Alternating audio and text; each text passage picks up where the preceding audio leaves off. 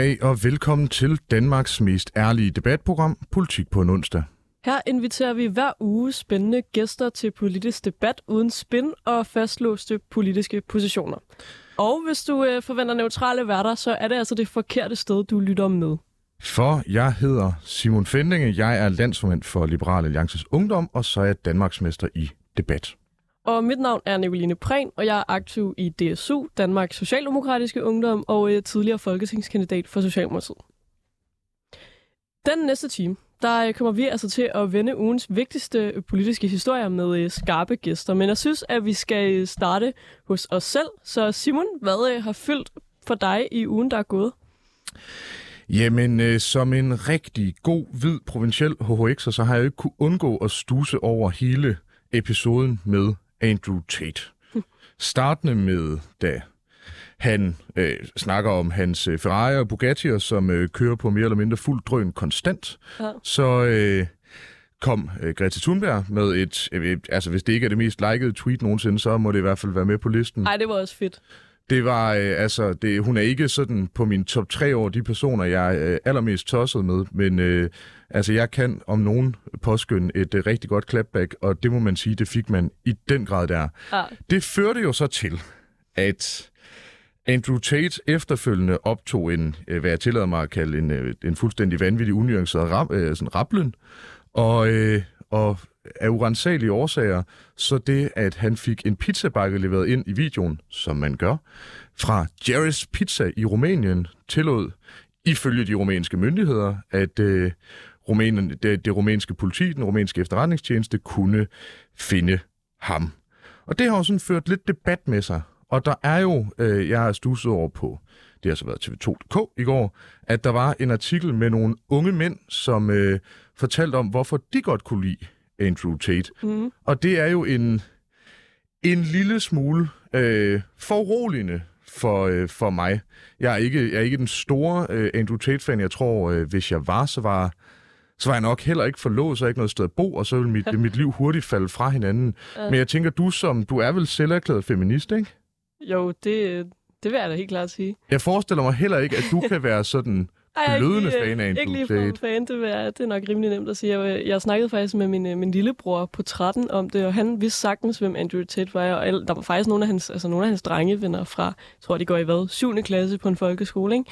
i Nordjylland, som var altså fans øh, og følger med øh, på hans sociale medier og sådan noget. Virkelig, virkelig vildt, hvordan han jo med de ret kontroversielle holdninger til også noget som seksuelle krænkelser, men også bare kvinder generelt, øhm, jo faktisk har vundet indpas hos øh, ret mange unge mennesker jo i nærmest øh, hele verden, i hvert fald i Vesten. Nå, og det, det er jo også det, der øh, for mig er lidt skræmmende. Det er jo en...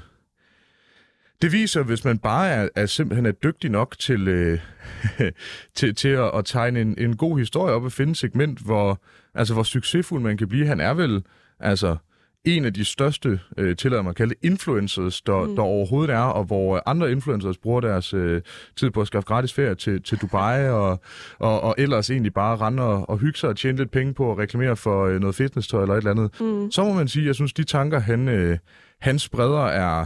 Øh, er det jo, åbenlyst vanvittige. Er det jo rapplende. Altså, det, er, det er rimelig vildt også, at man på en eller anden måde tillader det. Øhm, men det er jo det, der er med de sociale medier. Det er ret svært. Vi har jo indtil videre ikke nogen mega skrappe øh, regler om, hvad man må lægge op, synes jeg i hvert fald. Øhm, og der synes jeg, at man bliver nødt til på et eller andet tidspunkt øh, fra politisk side også at kigge på, hvilken indflydelse giver det her på vores børn og unge i Danmark, at der sidder en eller anden øh, skør mand fra udlandet og skriver nogle, nogle ret vilde ting.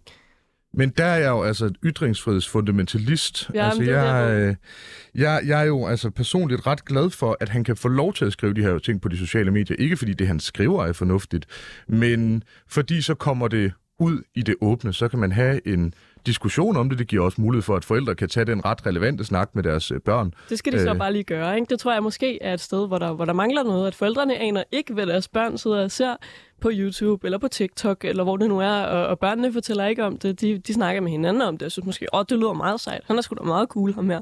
Så bliver det lige pludselig viklet ind i en eller anden sådan rimelig radikaliseret politisk ideologi. Men jeg synes, altså, så, så længe at det, det kan være der, så har man muligheden for at, at tage en dialog om det. Det er jeg fuldstændig enig i, at det ikke nødvendigvis er alle forældre, der så, øh, skal vi sige, mestrer øh, den... Øh, den del. Men jeg synes trods alt, det er vigtigt, og jeg synes også, det her måske i virkeligheden fremhævet, så at sige, nogle, øh, nogle foruroligende ting i den, øh, i, i, i den øh, sådan offentlige debat, øh, men måske i virkeligheden i højere grad et, et segment af jamen, i særdeleshed unge mænd, som, øh, nu er jeg ikke psykolog, men så i hvert fald som minimum mangler lidt selvtillid, øh, som man også kunne læse i øh, den artikel, jeg refererede til tidligere, så, øh, så er der mange af dem, der siger, jo jo, men altså, det der med kvindehad og sådan noget, det er jo bare en lille del af, mm. af, af det, han er en del af. Mange fremhæver hans øh, succes, altså det, at han kører store biler, og der var en, som, nu, nu kan jeg ikke citatet på ryggraden, men som snakkede om, at det jo er, er skønt, og alle vil gerne have den succes af at, at køre en, en stor bil. Nu ved jeg ikke, hvad registreringsafgiften er i Rumænien, men at køre en stor bil og have en, øh, jeg tror, han siger citat, øh, have en pæn kvinde under armen og sådan noget, det, han taler åbenbart til et, et segment, som som føler sig overset, ikke? Det er jo sådan noget det, man måske vil arbejde på, men det lyder jo bare helt vildt. Altså, skal man så, er alle politiske holdninger så okay, og alle udtalelser og meninger øh, er helt fine, bare man, øh, bare man ser godt ud og øh, har nogle dyre biler eller hvad? Det, det virker crazy, synes jeg. Siger måske også i en eller anden grad noget om sådan, jeg ved ikke, den dannelse, der er i det danske uddannelsessystem, når danske unge drenge ligesom øh, får det sådan her.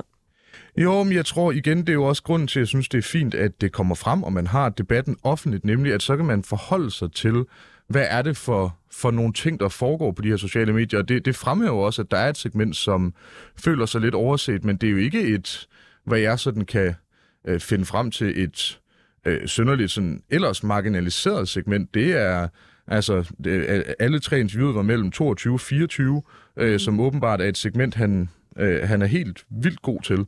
Og det, det er jo måske derfor, det kan blive en lille smule skræmmende, for alternativerne er jo værre, synes jeg, altså gennem det, gennem det væk, fordi de skal sgu nok finde det, og man kan altid oprette et eller andet socialt medie, som, øh, som man kan bruge til det her, eller man kan tage på Hustlers University, mm. hvis man synes, sådan noget er, ja. er smart. Men der er jo noget med algoritmer, ikke? at man kan lave ting på en måde, for eksempel jo TikTok, der i højere grad viser hvide mennesker end brune mennesker frem, og tynde mennesker i stedet for tykke mennesker. Øhm, og der, der, der ser man jo bare også for eksempel den her nye Open AI, der kommer frem, øhm, som jo ikke vil give dig forslag, der taler imod demokrati og sådan noget. Der er bare nogle ting, synes jeg, som er ret interessante på sociale medier i forhold til, hvad der kommer frem, hvornår, til hvem. Øhm, og det, det synes jeg er vigtigt, at man har et blik på det. Det er ikke sådan, at jeg lige har den helt rigtige løsning. Øhm, det kan også være, at det simpelthen bare er oplysning i vores øh, folkeskole, øhm, som er, er vejen frem. Men vi kan jo eventuelt starte her i programmet og sige, kvinder er lige så gode som mænd. Lad være med at have dem, og frem for at lad være med at tage til Rumænien, må I gerne tage til, men lad være med at tage på Hustlers University. I får ikke nødvendigvis en stor bil eller en pæn kvinde under armen af det. Og i Danmark om noget, så er sandsynligheden for, at du får en pæn kvinde under armen ved at være stor fan af Andrew Tate, er nogenlunde begrænset. Og nu, hvor vi har snakket en hel del om Andrew Tate, så skal jeg selvfølgelig også huske at spørge dig, Nicoline. Mm. Hvad har optaget dig i den seneste uges tid? Ja, men altså, jeg ved godt, det ikke direkte er politik, men Lise Nørgaard er jo død. Øhm, og jeg må bare sige, jeg er virkelig stor fan øh, af Lise Nørgaard. Øhm, fantastisk kvinde, øhm, og kæmpe sådan forbillede, synes jeg. Øhm, journalist og forfatter har læst. Øhm, især synes jeg hendes bog øh, Kun en pige, som jo handler om hendes egen opvækst i en familie, der, der ligesom havde, havde håbet, hun blev en dreng, så blev hun en pige, og hvordan øhm, køn betød virkelig meget øh, på det tidspunkt, og hvordan hun og andre fra hendes generation ligesom har været øh, ja, altså forbilleder for, for mig og min generation og generationerne over mig. Øhm, hun blev 105 år, det er også bare øh, ret beundringsværdigt, også hvor meget hun har nået i sit liv. Og så synes jeg også, altså Matador, øhm, alle elsker jo Matador øh, seriøst den bedste serie, der er lavet i, i Danmarks historie. Selvom den er gammel, og man kan sige, at det går lidt langsomt nu, når man ser den nu, så er det bare et, et, et perfekt, synes jeg, en perfekt skildring af sådan øh, forskellige klasser og, og et, et tidsbillede, som er helt fantastisk. Øh, jeg læste i Politiken, der, øh, der skrev de, øh, i forbindelse med Lise Nørgaards død. Øh, Matador er et nostalgisk bolsje, vi kan sutte på, når verden larmer. Øh, og det synes jeg bare er, er en virkelig god beskrivelse. Og jeg tror, at nu, hvor vi står i øh, ja, alverdens krisetider, øhm, og alting øh, går lidt dårligt, synes mange, øhm, så betyder det bare noget, at man har øh, nogle sådan øh, nationale samlingspunkter, øh, som jo blandt andet kan være en serie som Matador, og det bidrog Lise Nørgaard i hvert fald med. Øh, så jeg synes bare, på, mig, altså på alle tænkelige måder, var hun et, øh, et forbillede. Øh, og øh, ja, det, det havde jeg bare lige brug for at sige, fordi at selvom man kan sige, at øh, en eller anden forfatter stod ikke af politik, så er det jo det alligevel i en eller anden grad, fordi hun har i høj grad øh, påvirket øh, ja, hele øh, sådan mediebilledet i Danmark, øh, og det synes jeg bare er virkelig beundringsværdigt. Der kan man snakke om en, som rent faktisk har haft en rigtig positiv influencer-karriere, Præcis. so to speak. Og hun er altså var, virkede til at være et sødt og dejligt menneske, som øh, må i den grad hvile i fred. Stor tak til hende for øh, alt det, hun har, har gjort, og så bør det i øvrigt lige anføres bare til referat, at det ikke er hele programmet, der mener, at Matador er den bedste danske serie nogensinde. Vi er nogen, der både har set Drengene fra Angora og Rejseholdet. Og med det over til noget helt andet.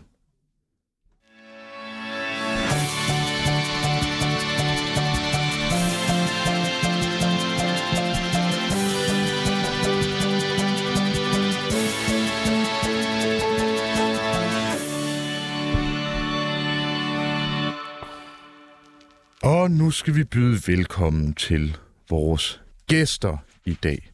Og ja, det store spørgsmål er, hvem er I? Og i stedet for at give jer selv den øh, store ære, det er at, at præsentere sig selv, det kan hurtigt ende galt, hvis man for eksempel har et øh, ekstremt megalomanisk forhold til egen selvtillid, og det har begge vores gæster i dag. Den ene er Lukas Lune. Du er tidligere formand for Radikal Ungdom og tidligere folketingskandidat for Radikale i Sjællands Storkreds. Stadig folketingskandidat, faktisk. Stadig folketingskandidat. Okay, jamen det, nå, det, det er man bare permanent Jamen, man indtil... kan jo aldrig Ja, ind- vide, hvornår der bliver indtil, indtil de, Hvis de finder en ny, eller jeg ikke vil være det længere, så er. Okay, hermed en opfordring til radikale på Sjælland. Og den anden er Jonas Juhl, som øh, jeg kender en lille smule, øh, fordi han er nemlig næstformand i Liberal Alliances Ungdom og tidligere kommunalvalgskandidat for LA i Gentofte med, ja, blandet succes. Det kan være, at vi så også lige skal høre, om han stadig er kommunalvalgskandidat. Øh, ikke så vidt jeg ved, nej. Nej, i LA, der, der, der husker vi at, at, at stoppe, mens lejen er god. øh, men som vi jo altid spørger om, og vi starter med Lukas.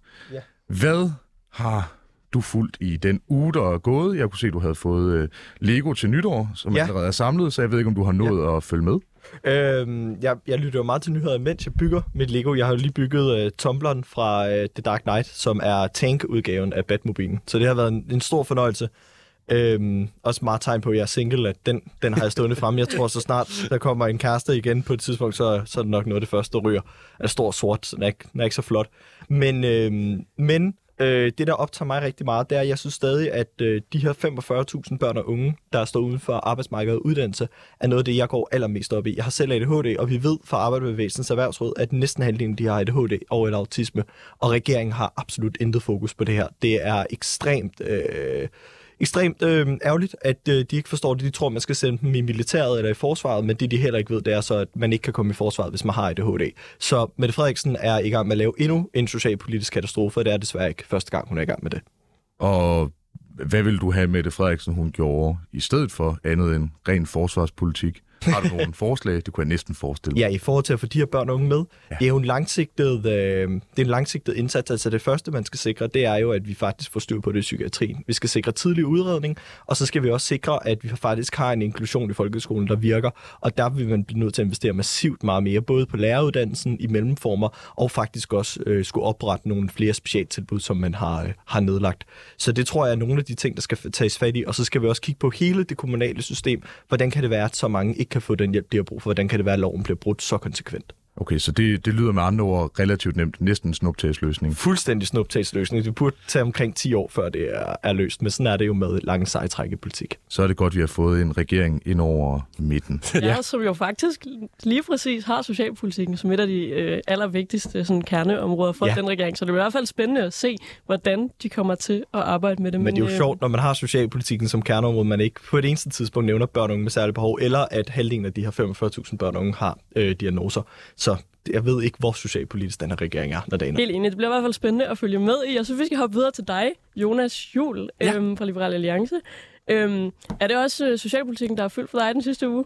Øh, ja, blandt andet, så har jeg også haft masser af andet. Jeg har haft utrolig mange eksamener at sætte op til, og en god nytårsaften med, med venner og familie, og, og så har den her med statsministerens nytårstale også med, med de unge øh, fyldt utrolig meget for mig også. Mm. Øh, også inden for socialpolitikken, fordi øh, jeg har også selv været ude for uddannelse og ude for arbejdsmarkedet, og selvom jeg kommer fra en privilegeret familie i, i Hellerup, så, så kan jeg godt, øh, og ikke nødvendigvis har nogen øh, psykiske sygdomme eller lignende, så, så ved jeg godt, det kan være svært, og, og ens selvbillede har det svært. Så, så selv når jeg kommer fra en privilegeret familie, så kan jeg utrolig godt forstå dem, der måske ikke engang har specielt gode vilkår, og skal kæmpe sig op med de ting, der er nu.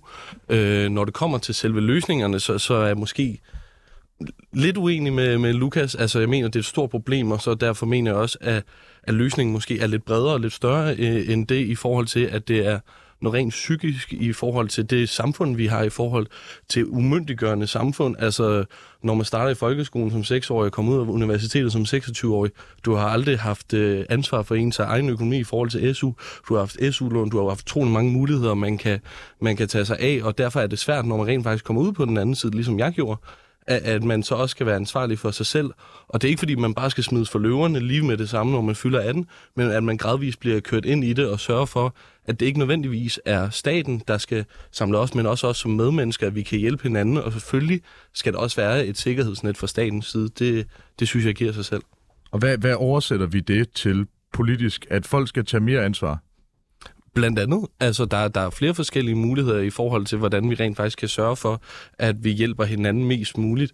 En ting er, at vi sørger for rent politisk, at når det kommer til uddannelse, vi måske kan, kan hvad hedder det, tænke lidt ned på SU, men vi sørger også for netop på dem på bunden af samfundet, netop med dem, øh, hvor, hvad var det, halvdelen? Af, næsten halvdelen. Ja, næsten halvdelen.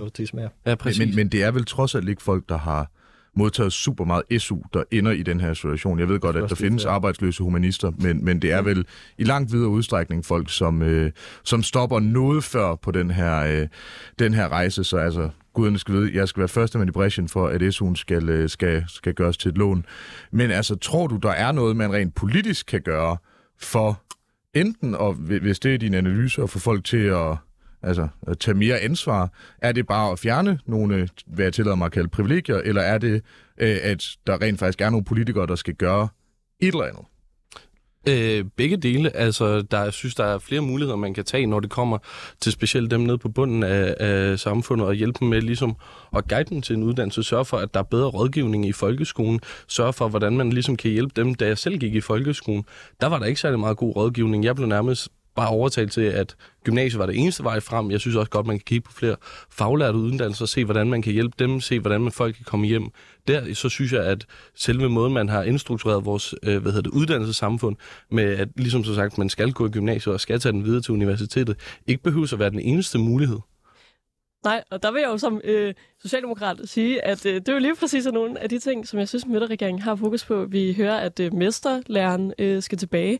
Vi skal investere i, i erhvervsuddannelserne, øh, så det forhåbentlig øh, bliver meget bedre mulighed for, at man tager nogle af de veje, for nu vil jeg også lige sige, at det er jo faktisk kun en tredjedel af vores unge, der tager en universitetsuddannelse. Som også der er sikkert, jeg ved det ikke, jeg kender ikke jer alle sammen super godt, men jeg ved i hvert fald, at, øh, at Simon og Lukas I også er, er universitetsstuderende.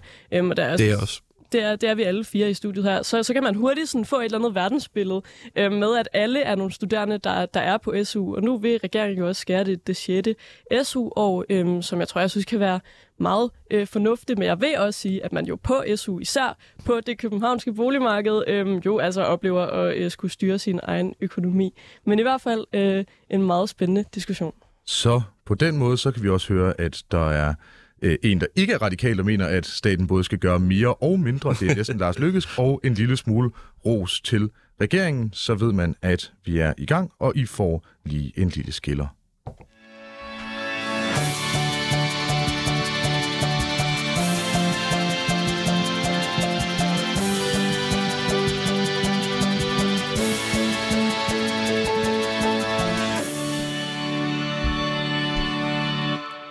Mange danskere, både dem på og uden for arbejdsmarkedet, forbinder nytårsaften med champagne, god mad og fyrværkeri. Men diskussionen om, hvorvidt vi skal forbyde affyring af fyrværkeri her i landet, er igen blusset op. Ja, først så kom nyheden øh, den 28. december om, at rekord meget ulovlig fyrværkeri altså var blevet beslaglagt, da Tolstyrelsen kunne meddele, at hele 1,7 tons ulovlig fyrværkeri er blevet beslaglagt, efter at det er blevet forsøgt smuglet over grænsen til Danmark. Og da nytårsaften så var overstået, det er den jo en gang imellem, så var der flere fyrværkeriskader end årene forinden. Ulykkesanalysegruppen, sådan en har vi også, på Odense Universitetshospital opgjorde, at 95 børn og voksne kom til skade med fyrværkeri i Danmark, hvor 36, 36 af dem var meget alvorlige skader. Her var hver fjerde til skade kommet et barn under 15 år, og seks af de meget alvorlige skader ramte ligeledes børn under 15 år. De her tal har altså fået fyrværkeridebatten til at blusse op igen. For et år siden så kom Coop og forsikringsselskabet Gensidige med en meningsmåling, som fortalte, at 45 procent af danskerne er helt eller delvist enige i, at Danmark bør indføre et forbud mod privat affyring af fyrværkeri. Det er altså et emne, som øh, splitter befolkningen næsten halvt-halvt. Og derfor har vi sørget for også at splitte studiet i halv-halv. Vi har stadigvæk inviteret jer to, Jonas Juhl fra Liberal Alliance Ungdom og Lukas Lune fra Radikale og Radikale Ungdom ind i dag. I er stadig med, I blev ikke smidt ud efter første segment, så vi forhåbentlig kan blive en lille smule klogere på de gode argumenter, måske også de dårlige, for og imod. Lukas, øh, du øh, har i de seneste uger været i faktisk en del forskellige medier med budskabet ja. om, at øh, du mener simpelthen, at vi skal forbyde fyrværkeri i Danmark. Altså, Nej, det mener jeg ikke. Okay, Jeg mener, man skal er- forbyde det til privat brug. til, pri- til øh, privat forbrug. Men altså, er det virkelig nødvendigt at forbyde det for privatpersoner? Er det ikke en ret stor del af vores kultur i Danmark, at man lige efter at have drukket noget vin, måske noget champagne, spist noget mad, øh, går ud i, i haven, ud i gården, øh, ned på gaden og, og fyrer noget fyrværkeri af og, og ser på det. Det er smukt og flot, og vi skyder det nye år ind. Mm, jeg, jeg nyder selv øh, fyrværkeri, og ja, der har også været sindssygt meget omtale af det. Det er også eksploderet fuldstændig på, øh, på min TikTok. Der er over en kvart million, der har set mine øh, TikToks om det, så det er også, der er virkelig mange, der går op i det her. Og grunden til, at jeg, øh, grunden til, at jeg øh, mener, at det er øh, vigtigt, at det private ikke skal bruge det, det er, at der er tre årsager til. Den første årsag, det er, at jeg synes jo, som du selv siger, at så har man jo drukket noget champagne. Det er jo fuldstændig vanvittigt, at vi lader fulde folk med en promille, der ofte er så høj, at de ikke må cykle, de ikke må tage på arbejde, de ikke må køre bil, gå ned og kaste med krudt og små bomber i, øh, i vores byer. Det er den ene ting. Det synes jeg er, er utrolig øh, hensynsløst. Den anden ting, det er, at vi ved, at veteraner med PTSD, også ukrainske flygtninge faktisk, folk med kæledyr og personer, der har børn, bliver enormt generet af fyrværkeri. De kan simpelthen ikke have en fri nytårsaften, øh, og de kan ikke have en nytårsaften, hvor der også er, øh, er plads til dem. Øh, og dem synes jeg også, vi skal tage hensyn til. Og så det sidste, det er simpelthen et miljøspørgsmål. Der er selvfølgelig nogle CO2-udledninger, men det er jo ikke særlig meget, når det kun er en gang om året. Men det er ekstremt miljøskadeligt. Det sviner rigtig meget, der er tungmetaller i, og det her krudt, det er jo øh, 99 procent af det er jo lavet i Kina og importeret fra Kina og så produceret i Tyskland. Så det er jo ikke en særlig miljøvenlig øh, tradition heller. Og det kommer jo til, jeg går utrolig meget op i, at Danmarks smukke byer og smukke natur skal blive ved med at have det godt. Og vi ved, at når der ligger fyrværkerirester, dyr spiser det, det kommer i vandet. Der er utrolig mange miljøskader fra det. Og der siger jeg bare, at jeg tror, den bedste løsning her, fordi jeg forstår nemlig godt, at man gerne vil nyde godt show. For nytårsaften, det gør jeg også. Jeg synes også selv, at fyrværkeri er, er fedt. Altså, jeg kan også godt lide at bygge Lego. Jeg kan godt lide ting, der ser bange og sådan noget, som mange andre gutter også godt kan lide. Men jeg tror bare, at det er bedre, at vi siger, at så må professionelle ædru personer stå for at lave et rigtig flot show. Og det vil man både kunne sige i de store byer, hvor det var ret nemt. Jeg så et rigtig flot show i Tivoli i år. Det var helt vildt dejligt. Øh, og i de mindre byer, så tror jeg, at kommunen sagtens kan stå for en rigtig, rigtig god løsning, hvor der er nogle zoner, hvor ædru personer med en tilladelse kan fyre fyrværkeri af, som alle kan komme og se på. Det tror jeg er en bedre og mere sikker og en mere fri løsning hele nytårsaften, fordi så er der nemlig plads til alle kan nyde en fest, som de gerne vil. Jonas Jul, nu skal vi jo se, om vi har gjort vores øh, bookingarbejde nogenlunde rigtigt. Er du enig med Lukas i hans statement? Ikke nødvendigvis i dem alle sammen. Jeg kan godt se øh, nogle af hans argumenter. Jeg synes også, at det er jo forståeligt, altså ud fra et liberalt perspektiv, som min, tror i hvert fald, vi begge to nogenlunde har, mm. øh, så, så er der jo både positive og negative ting ved det hele, og jeg synes, det er en utrolig svær debat, specielt med dem, der har hvad hedder, PTSD efter krig. Det synes jeg er utrolig vigtige argumenter. Det samme med dyrene, der er det utrolig vigtigt at huske på dem. Mm. Men så er det også vigtigt at huske på, når du siger, at det er forbudt til privatpersoner. Det er jo stort set forbudt. Altså 98 procent af det er det jo forbudt, fordi du kun må fyre det af i 6 dage om året. Der er det forbudt 98 procent, altså stort set hele dele af året. Derfor er det jo stort set allerede forbudt, og vi har jo Ej, det er det jo de facto ikke. Altså, det er jo tilladt at købe fyrværkeri og fyre det af. Så er det jo... Jo jo, men altså, det er jo ulovligt at fyre det af 98 procent af året. Ja, ja, men, men, så, ja, ja, men, det, men det ændrer jo bare ikke på, at det stadig er forbudt. Så lad os bare altså, at det stadig er tilladt. Det er Ja. ja. bare, så vi har, har styr på fakta. Selvfølgelig, selvfølgelig. Det var også derfor, jeg sagde 98, ikke 100. Men også i forhold til, altså når vi, hvis vi skulle gøre det ulovligt Ja. for, for private personer, så ved vi jo, øh, antager jo nok, at folk ikke nødvendigvis kommer til at stoppe med at gøre det ulovligt. Uh, uagtet om det er lovligt eller ulovligt. Nu sagde du også, at der var blevet, hvad var det, opsporet tre gange så meget øh, ulovligt fyrværkeri mm. end før allerede. Så ved vi jo allerede, at dem, der er i gang med at opspore det, det virker. Vi er i gang med at indsamle utrolig meget mere ulovligt fyrværkeri, og ja, det var stene i år fra 30, 36 til fra 24, mener jeg det var, året før. Men øh, Jonas, er det nødvendigvis et argument for ikke at forbyde noget, at folk alligevel kommer til at bryde den lov, man laver? Altså, man kan jo stadig lave de love, man gerne vil have i sit land, og så må politiet sørge for, at de bliver øh, håndhævet. Selvfølgelig, men i forhold til, det er så vigtigere end det, det er jo, om folk kommer ud for ulykker. Nu sagde du jo før i forhold til, at men øh, folk med en promille sætter hvad hedder det, ild i den her lunde, og så kommer de i fyrværkeri og springer op. Det er utrolig farligt. Men man skal også tænke på, om et forbud rent faktisk virker, om det rent faktisk er det bedre end det. Og når vi rent faktisk kigger på alt det her ulovlige fyrværkeri, så tror jeg, at det vil fordoble meget mere, og der vil komme meget mere af det, hvis det bliver ulovligt. Og så kan det godt være, at det siger, at hvad var det, lavet i Kina og importeret fra, fra Tyskland og så videre. Hvis vi køber direkte fra Kina, så tror jeg, at det et bliver meget mere dårligere for klimaet, og to, så tror jeg også, at øh, der skal komme til at ske langt flere ulykker. Og så er det også vigtigt at huske på i forhold til ulykker, at det har altså været faldende de sidste 10 år. Så det kan godt være, at der kommer et hop fra, fra i år til sidste år, men så må vi også lige huske på, at de sidste par år har været corona, derfor har der ikke været lige så meget tilfælde. Så et lille stigning, men stadig langt under gennemsnittet af faldende de sidste 10 år. Det synes jeg er vigtigt at huske på. Men Lukas Lune, kan det ikke øh, i, i høj grad være rigtigt også, at hvis man så i øvrigt ser en stigning i importen af ulovligt fyrværkeri, at det måske kan føre til flere ulykker. nu ved jeg ikke, om du ved, hvad man siger krystantemumbombe på polsk. Men er der ikke en sandsynlighed for, at det her vil, vil øge altså det private forbrug af ulovligt fyrværkeri relativt drastisk, og jeg tror ikke, det er, fordi du får folk til at drikke mindre. Øh, det, det, det, det argument møder jeg jo tit, men vi skal jo huske, hvis det kun er ædru personer i zoner, der må fyre fyrværkeri af, så er det jo rimelig nemt at opklare, hvem det er, der fyrer det ulovligt af. Det vil jo bare være alle dem, der fyrer fyrværkeri af uden for zonerne, og alle dem, der besidder fyrværkeri selv. Så jeg tror rigtig mange mennesker vil jo være klar over, hvor nemt det vil være for politiet og andre at finde ud af, om det de har ulovligt med det her forbud her.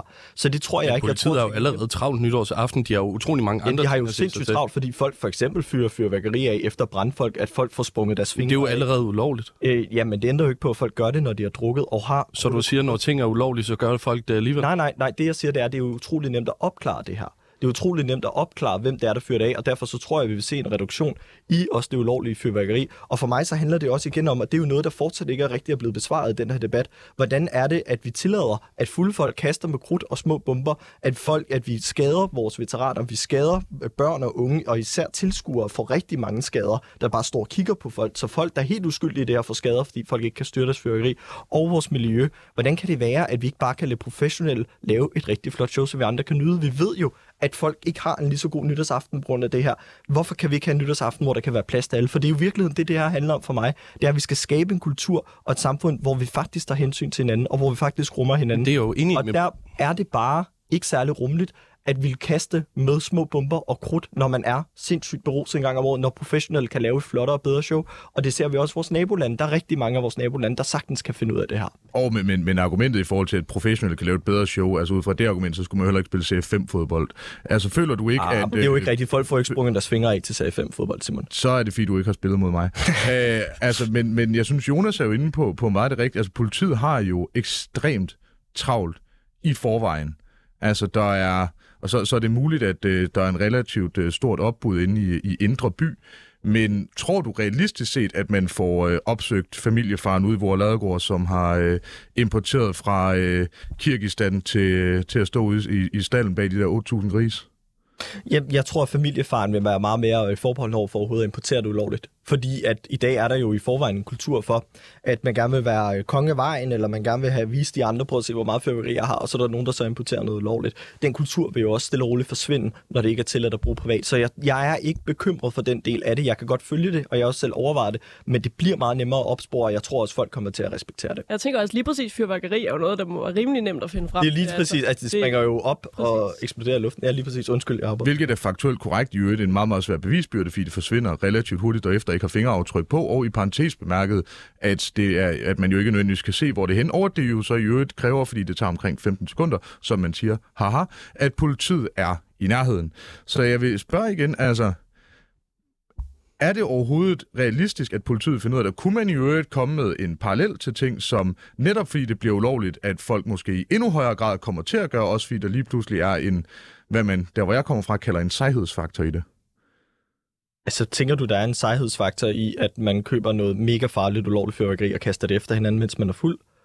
Ja, ja, det er faktisk en til en, det er Men Simon, godt det er jo et vildt mærkeligt argument i politik i det hele taget at bruge. Så skal man jo nærmest ikke lave nogen lov. Der er jo altid nogen mennesker, der vil forsøge at bryde lovene. Så kan det jo ikke nogen mening, at vi har et samfund, hvor vi opsætter regler, hvis vi ikke tror, hvis vi alligevel bare lader være med at lave dem, fordi at vi er bange for, at nogen folk vil bryde dem. Jeg tænker, lige præcis i Danmark er vi generelt ret gode til at være lovlydige. Øhm, der er ret meget, altså høj grad af tillid, og jeg tror, som Lukas er inde på, så har vi en, en kultur, hvor man lige nu måske synes, det er sejt at være dem på vejen, der har det største øh, fyrværkerishow. Øhm, men den vil vel ændre sig til, at man altså, bliver set ned på, hvis du bryder loven. Alle ved jo godt, at hvis der ude i din have er et eller andet kæmpe fyrværkerishow, så øh, har du altså gjort noget ulovligt. Og, øh, og, og det er helt fair, at, øh, at man synes, det er et, øh, et dårligt argument. Jeg anser mig selv som værende et relativt pragmatisk orienteret menneske, og mit argument er sådan set, at man skal opveje fordelene, som eksempelvis ukrainske flygtninge, kæledyr og folk med PTSD, mod hvad sandsynligheden for, at man rent faktisk får opdaget det her er. Altså, at der vil være nogle omkostninger, som er ekstremt store. Nogle gange skal man også overveje, at man presser folk over i nogle andre ting. Der er en relativt klar parallel, i hvert fald i mit argument, til sådan noget som narkodebatten, at det er vigtigt at understrege, det vil jeg gerne lige have anført øh, til referat. Jeg synes heller ikke, folk skal tage narko. Watch out, kids. Men jeg synes tværtimod, at man skal lave en vurdering af, hvad er konsekvenserne af et forbud, i stedet for bare at sige, det her er dårligt, derfor skal vi have et forbud. Det er sådan, jeg mener, man bør lave politik, at man ikke kun kigger på den ene side, men at man har det, som på CBS er et holistisk 360-graders perspektiv.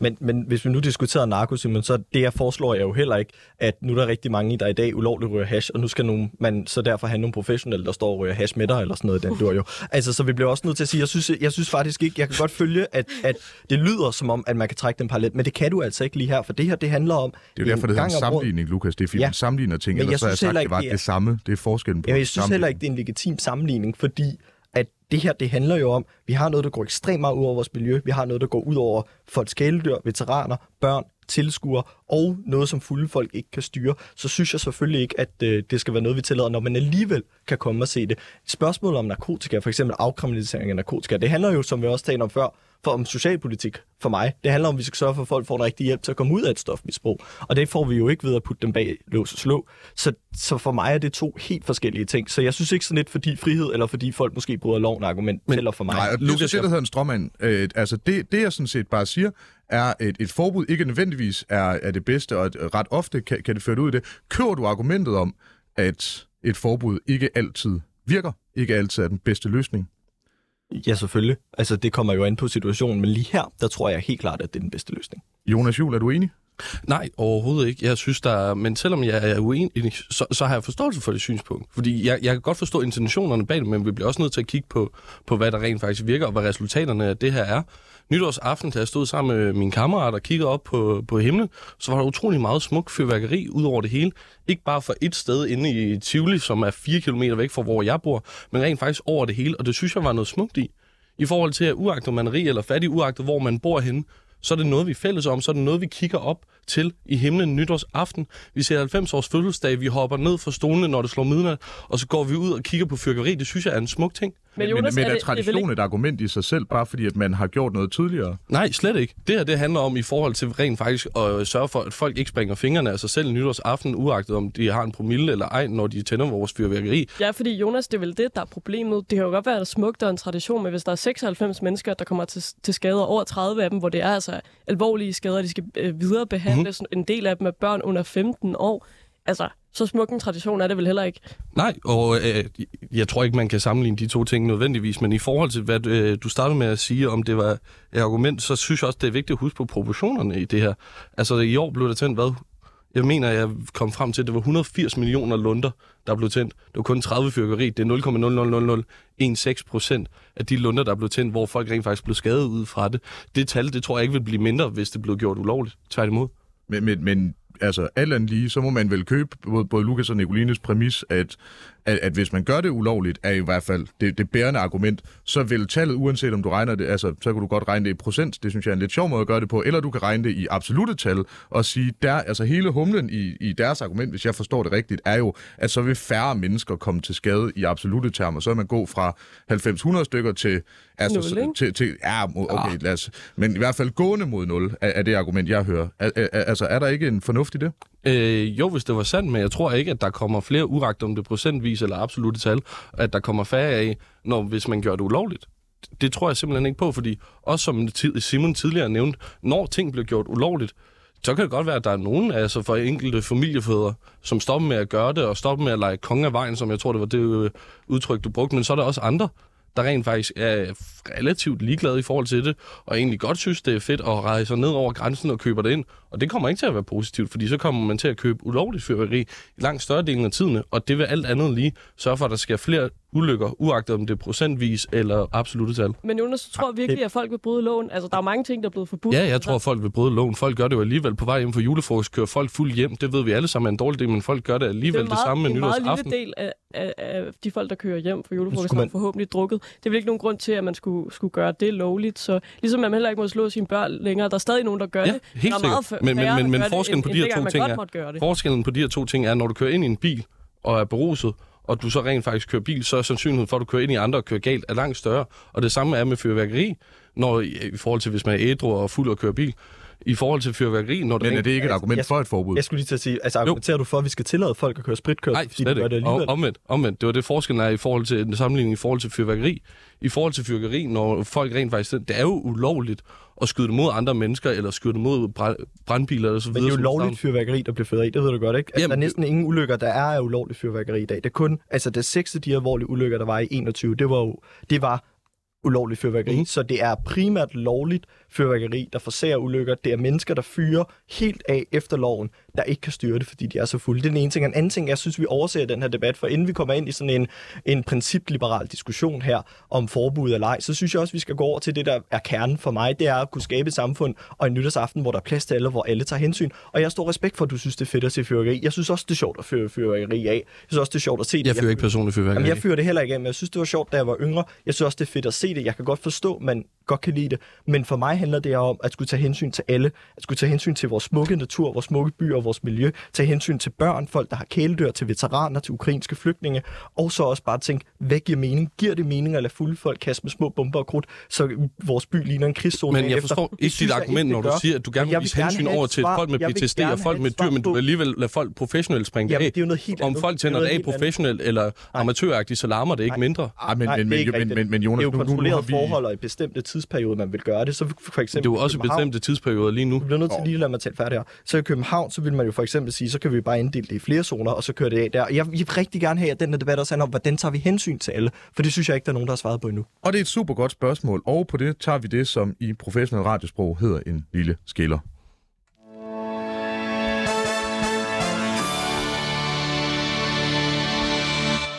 Du lytter til Politik på en onsdag med Simon Fendinge og Nicoline Prehn, hvor vi i dag har besøg af jer to, Lukas Lune fra Radikale Venstre og øh, Jonas Jul fra Liberal Alliance.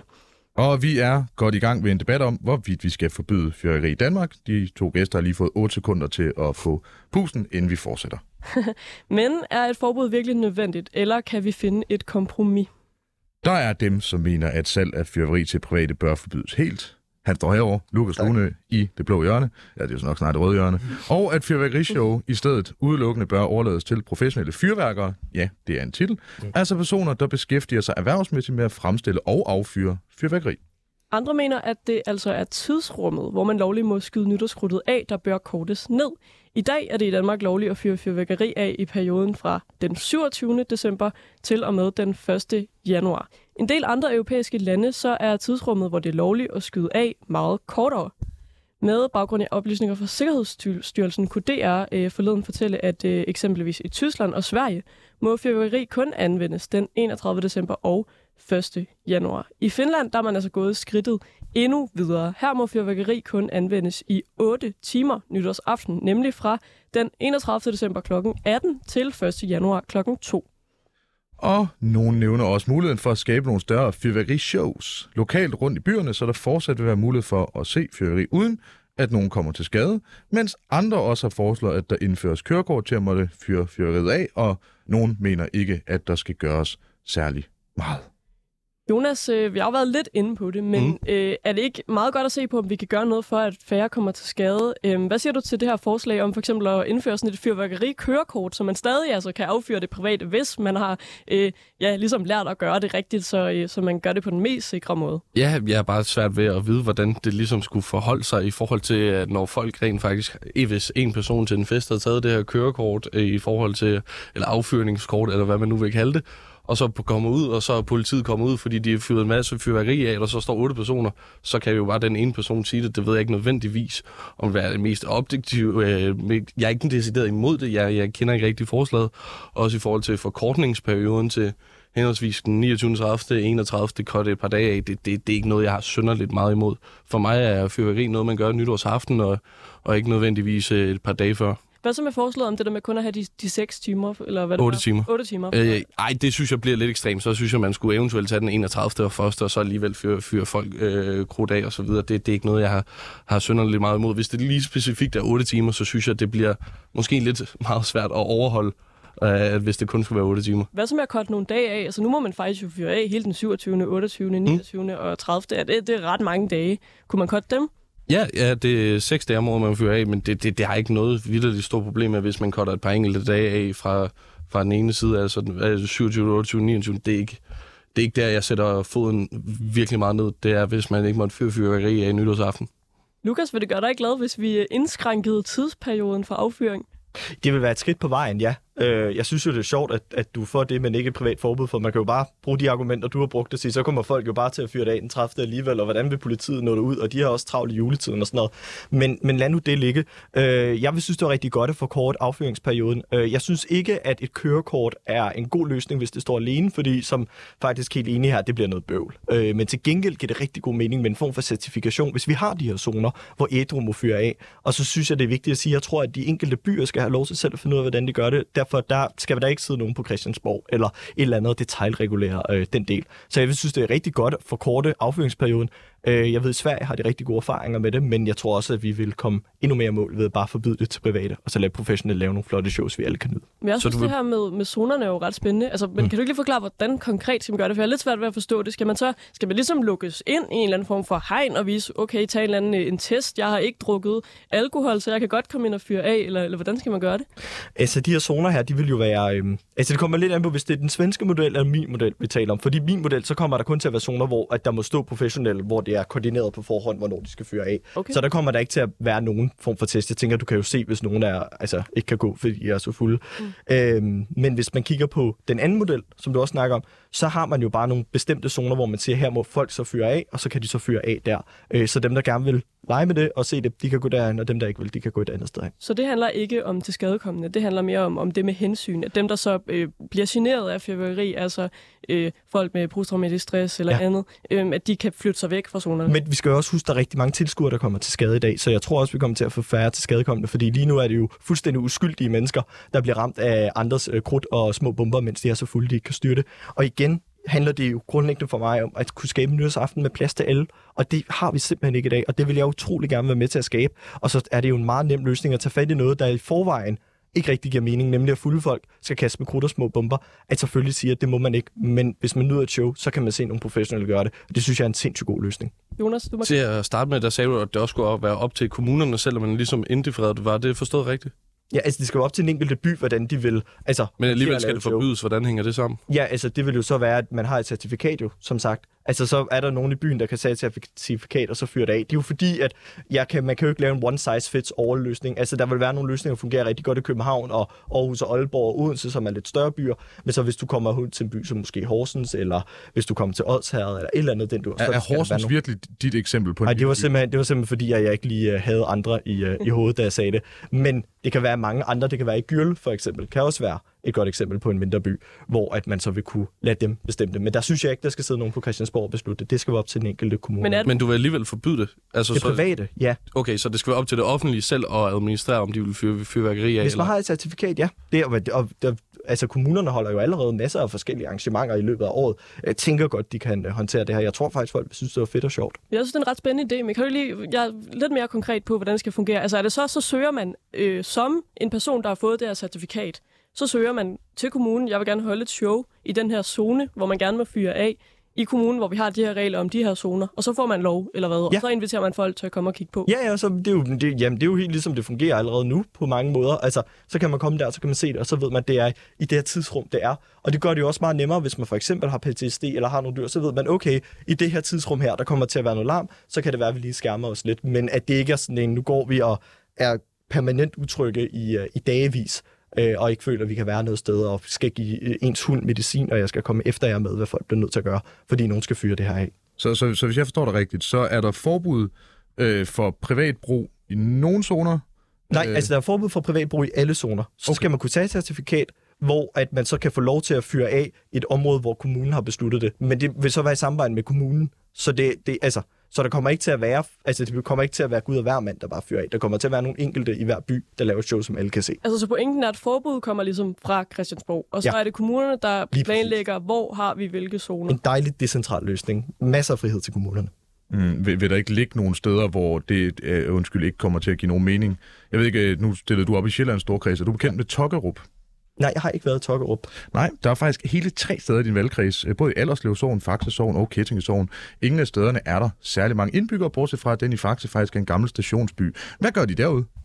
Det synes jeg, at de selv skal beslutte, for at være helt ærlig. Det kommer jeg ikke. Jeg kan ikke stå her og komme med uh, one size fits all løsninger, men pointen er, at jeg er da helt sikker på, at hvis de får muligheden for det, så kan de lave nogle rigtig gode løsninger. Der har jeg simpelthen nok tillid til både de sjællandske byer, men faktisk alle byer i Danmark, og det tænker jeg som liberalt sindet, at det har man vel også. Jeg er all for tillid. Jeg skulle sådan set bare høre, hvordan du vil øh, løse den øh, uværlige udfordring, der kommer med nogle af de lidt mindre landdistrikter. Øh, det, der øh, ifølge radikale måske er tættere på bad country, end Vesterbro er. Jonas, hvor står du på øh, hele det her udkants Danmark? Du er jo bor- born and raised i Gentofte, så jeg tænker, du må om noget være Danmarksdemokraternes stemme i det her. Ja, øh, og, ja, men ja, ja, du siger, det lyder sådan frit og decentralt. Jeg synes, det lyder som, som noget bøvl og noget, nogle masse regler. Jeg, jeg, jeg forstod ikke lige alt, og så skulle det være privat, men så skulle man have med certifikat, og så skulle det være zoner, så skulle det ikke være zoner. Så skulle det være op til nogle kommuner, så skulle det ikke være op til nogle kommuner. Det, jeg, jeg synes, det lyder meget bøvlet. Og lad os være ærlige, det, det er nytårsaften. Det skal ikke være bøvlet, det skal være hyggeligt. Det skal være sådan, at vi alle sammen kan have en god aften og nyde alle de her ting. Men er bøvl ikke okay, hvis det kan forhindre folk i at blive sprunget i stykker? Jo, hvis er det rigtig øh, vigtige ord i den her sætning. Problemet er, når det bliver ulovliggjort, når det bliver til privat forbudt, så ved vi ikke, om det er. Det, det er rent spekulativt. Og i forhold til, hvad vi har set på andre områder, som vi har gjort forbudt, så er det ikke nødvendigvis positive ting, vi har fået ud af det. Men, men igen, vi bliver nødt til at holde os til fakta her. Vi kan se, at det er lovligt fyrværkeri, folk kommer til skade af. Det er ikke ulovligt fyrværkeri. Det er meget, meget Det er jo lille... fordi folk det- opsporer det ulovlige fyrværkeri, men vi har nogle rimelig gode Nej, myndigheder. nej, nej, men, men vi, det vil jo ud fra din præmis, så vil det jo være sådan, at det generelt selvfølgelig vil der være flere skader proportionelt af det ulovlige fyrværkeri. Det er der ikke. Det er lovligt fyrværkeri, folk kommer til skade med i dag. Og en tredjedel af det lovlige fyrværkeri indeholder faktisk også fejl. Så det er jo ikke engang særlig sikkert at fyre det af. Og igen, det er jo ikke særlig bøvlet. Det var bare fordi, der blev stillet en masse spørgsmål til det. Den enkelte by skal selv være ansvarlig for, hvordan man vil lave fyrværkerishow. Dem, der laver fyrværkerishow i en enkelt by, skal tage et certifikat, så laver de en zone, hvor man kan fyre det af. Det tænker jeg, det er noget, som alle kan forstå, og alle kan være med til. Og er det certifikat er noget, der findes i forvejen? Ja, der er jo allerede former for certifikater, hvor man, som man kan tage af, og så skal de så fornyes hver femte år. Så sådan kørekortsagtigt. Ja, lige præcis. Helt ligesom hvis du skal køre bil, hvor du kan komme til at skade andre, så har du også et kørekort. Okay, men, øh, men Jonas, jeg tænker, hvis nu vi lige prøver at se på, hvis vi kigger væk fra ideen om et forbud, så men er der så ikke et eller andet, du synes, man kan, eller bør, eller skal gøre, for at der er nogle færre, der kommer til skade? Jeg tror, det var en tredjedel af dem, der er kommet til skade, det er tilskuere, og en del, stor del af dem var også altså børn under 15. Jo, men altså, som vi øh, ved i løbet af de sidste 10 år, når man fokuserer meget på oplysning til borgerne, når man sikret på, at folk rent faktisk bliver oplyst omkring problematikker i forhold til at huske at gå med sikkerhedsbriller, i forhold til at have den nødvendige distance, så ved vi jo også, at det virker, fordi tallene er faldende de sidste 10 år. Det, det, det er jo rimelig vigtigt at huske på, at det rent faktisk hjælper de her ting. At det rent faktisk virker at sige til borgerne, hey, husk lige at være lidt fornuftig, når du sætter ild til den her lunde. Fordi det virker. De fleste mennesker er rationelt uagtet, om det er i Sjællands Storkreds, Jylland eller København. Det her, det handler om helt almindeligt for borgerne, at bare behandle dem som voksne mennesker og sige, hey, pas på, når du er ude og gør det her. Det kan danskerne godt øh, finde ud af. Det har de bevist de sidste 10 år. Lukas, øh, hvis tallene øh, har været faldende de sidste 10 år, nu har Det har så de ikke. de seneste to Jeg har lige de fundet været ud af stigende. alle tallene her. De har ikke været synderligt faldende i 10 år. De har været faldende især de sidste 3 år, men der har generelt ikke været en meget faldende trend i uh, 10 år. Der har også været udsving. Nej, men altså, nu, nu kan jeg, må jeg lige... Ja, men selvfølgelig, du tager bare fedt her. Øh, der er, den er gået fra alvorlige er den i 2014-2015 gået fra 54 til 36, og af dem, der hedder øvrige, er den gået fra 279 til 159. Det er, Det er en lille, det, det, er- lille det- fald, det- og så er det der så været to outliers grundet corona. Øhm, så det er bare for at sige, men Åh, men det er en halvering, knap og nap over 10 år. Det er ikke meget pænt. det er det.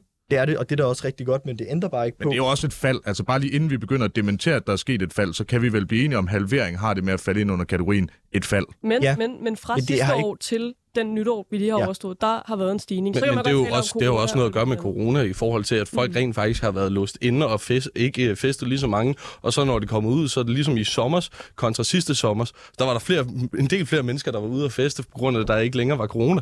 Det kan godt være, du får Gentofte. Jeg er meget glad for, at du siger i sommers. Det er ikke grammatisk korrekt, men det er korrekt der, hvor jeg kommer fra. Tillykke med det. Men, men, men jeg synes stadig... Men, men, men, men Lukas, er, er det ikke, er, altså, er det ikke altså et fald, og jeg er også enig, jeg synes, det er noget statistisk hokus pokus at sammenligne med sidste år, hvor der var corona, i øvrigt også at sammenligne med 2020. Altså, er det ikke, er det ikke fornuftigt? Altså, det, det er en halvering. Altså, jeg ved godt, du ikke kan ekstrapolere lineært, men altså, er der ikke en risiko for, at man vender det hele om ved at indføre et forbud mod privat brug, hvor folk kommer til at, altså, alt andet lige bryde loven oftere, end de gør i dag. Køb mere ulovligt fyrværkeri, end de gør i dag. Det tror jeg simpelthen ikke på. Altså, jeg har meget svært ved at forestille mig, at det kommer til at ske. Jeg har ikke set de konkrete tal i vores nabolande, der har indført det her, men mit indtryk er klart, at der ikke har været den her stigning i det. Der kommer selvfølgelig til, og det anerkender jeg jo også, være noget mere ulovligt fyrværkeri, men det kommer til at være meget nemt at opspore. Det kommer til at være meget nemt at se, hvem der fører det af. Og jeg tror også, at de fleste mennesker er fornuftige nok til at holde sig fra det. Så vil der selvfølgelig være enkelte, der ikke gør det, men jeg tror, at flertallet kommer til at kunne nyde et godt show. Og det vi jo også skal huske, det er, at når vi taler om, at nytårsaften skal være en festlig aften, hvor det er sjovt og hvor der er plads til alle, det er der simpelthen ikke i dag med den måde, vi fyrer fyrværkeri af på. Og det bliver vi nødt til at forholde os til. Vi bliver nødt til at kigge os selv i øjnene og sige, hvordan er det, vi skaber nytårsaften med hensyn til alle. Og der foreslår jeg et kompromis. Enkelte personer fyrer det ikke af, professionelt fyrer det af, så kan dem, der nyder et godt show, se et godt show, og dem, der gerne vil have en tryg og rar nytårsaften, hvor vi passer på hinanden, de kan også få det. Det synes jeg er en rigtig god og sympatisk løsning. Og Jonas, hvordan vil du så skabe en tryg og rar nytårsaften, hvor vi passer på hinanden? Jamen, jeg vil øh, fortsætte i den gode stil, som vi gør nu med at sørge for, at øh, folk øh, passer på, når de er ude og fyre fyrværkeri af. Sørge for, at de forholder sig til de diverse sikkerhedsregler, som I ved virker, jævnført de sidste 10 års statistik på området. Og også i forhold til alle mulige... Øh, øh, undskyld. I forhold de 36, som er kommet alvorligt til skade i år, er enige med dig? Nej, ikke nødvendigvis, men jeg synes også, at det er svært at huske på i forhold til, når de 36 mennesker, der kommer alvorligt afsted, at det nødvendigvis ikke er et tal, der bliver mindre, hvis vi gør det ulovligt for privatpersoner. Jamen det, det, det, har, det har du bare, der er der simpelthen ikke noget belæg for at sige, men igen, vi bliver også nødt til at huske på, Jeg har jo heller ikke et belæg for det modsatte. nej, nej, nej, ikke, nej, men det anerkender jeg også fuldt. totalt i mørke. Øh, Det anerkender jeg også fuldt, men, men lad, os, lad os holde fast i det, som det handler om for mig. Med den måde, vi gør det på i dag, indskrænker vi andre menneskers frihed, vi indskrænker deres handlerum, vi forurener vores miljø, vi generer veteraner, vi generer dyr, vi får folk til at springe deres fingre i stykker, og det går primært også ud over vores børn, og det rammer også tilskuere. Det mangler jeg simpelthen et godt svar på, hvorfor vi tillader det.